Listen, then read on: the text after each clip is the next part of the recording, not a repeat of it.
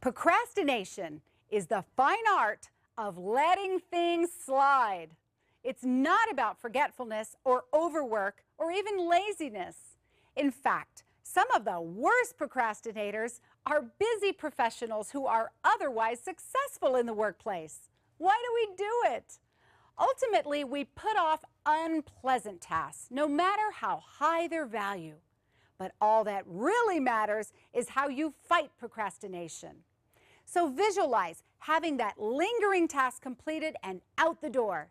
Then try breaking the task into smaller chunks and plan how you're going to get each task done. Third, get rid of the distractions until you make some headway.